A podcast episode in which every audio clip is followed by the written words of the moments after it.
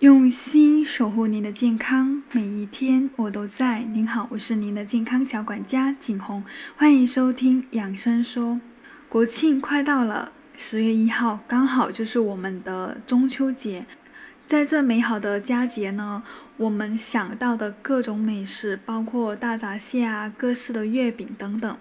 中秋的美食诱惑这么大，那我们该怎么去选择吃，才能够给身体带来更大的健康好处呢？那我们就先来讲一下螃蟹吧。那团圆佳节餐桌上当然少不了螃蟹了。关于吃螃蟹呢，网上流传着很多的说法。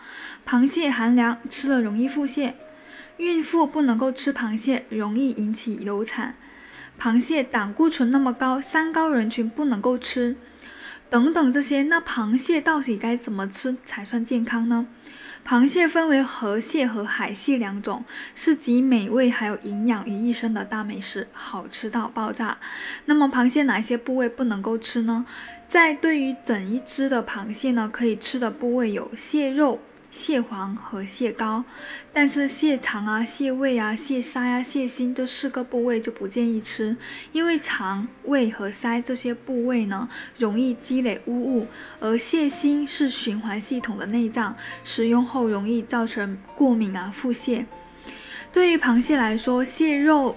还有蟹黄跟蟹膏营养是比较丰富的，蟹肉富含优质蛋白，那它的蛋白质的含量是高于大多数的鱼虾类的，并且含有非常丰富的不饱和脂肪酸，矿物质中的钙啊、镁啊、锌、硒、碘等等含量也非常高。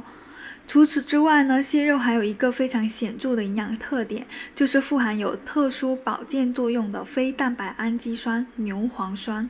牛磺酸是一种含硫的非蛋白氨基酸，在体内呢是以游离的状态存在，是我们人体的条件必需营养素。对于宝宝刚出生后，牛磺酸对于中枢神经系统还有视觉系统的发育是有非常关键的作用的。成年人如果缺乏牛磺酸呢，也会引起视功能的障碍。所以呢，螃蟹它是可以给予这一些。牛磺素的牛磺酸的补充，蟹黄呢富含维生素 A、核黄素、烟酸，超过了一般鱼类的营养水平。蟹膏呢富含脂肪，非常好吃，而且这些脂肪是有不少的，而且这些脂肪大多是不饱和的必需脂肪酸。对于螃蟹寒凉，食用后容易腹泻，还有孕妇到底能不能吃螃蟹等等，我们有个时候呢吃螃蟹腹泻，并不是因为螃蟹寒凉，而是因为吃了变质不新鲜的螃蟹，又或者说加热没有彻底，所以存在一些细菌，并且又或者有的人呢本身肠道呢就对螃蟹过敏。孕妇吃螃蟹会流产，这是没有科学依据的。螃蟹营养价值那么丰富，只要新鲜做熟，没有过敏，适当的吃是不会出现流产的。那月饼呢，是我们中国传统中秋节的特色的美食。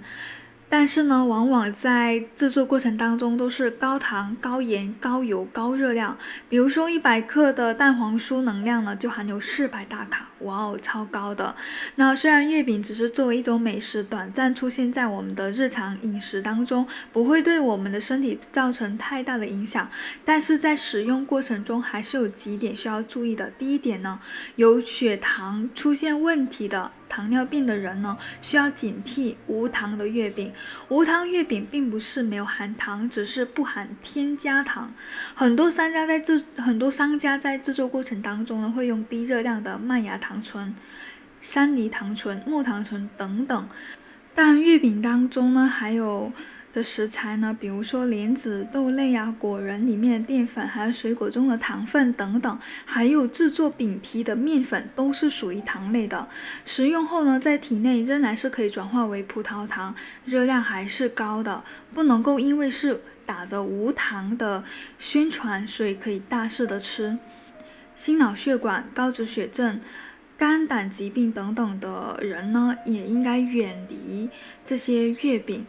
因为呢，月饼当中含有的肉，特别是有用酒跟糖腌制过的，口感虽然很好，但是脂肪含量实在是太高了。第三呢，对于像婴幼儿消化系统发育不够健全的，或者老人家的肠胃消化不没那么好的，还有肥胖的人群呢，对于月饼的食用的量都是要特别的控制。那以上就是我今天想跟大家。分享的关于中秋美食螃蟹跟月饼的使用注意原则，你 get 到了吗？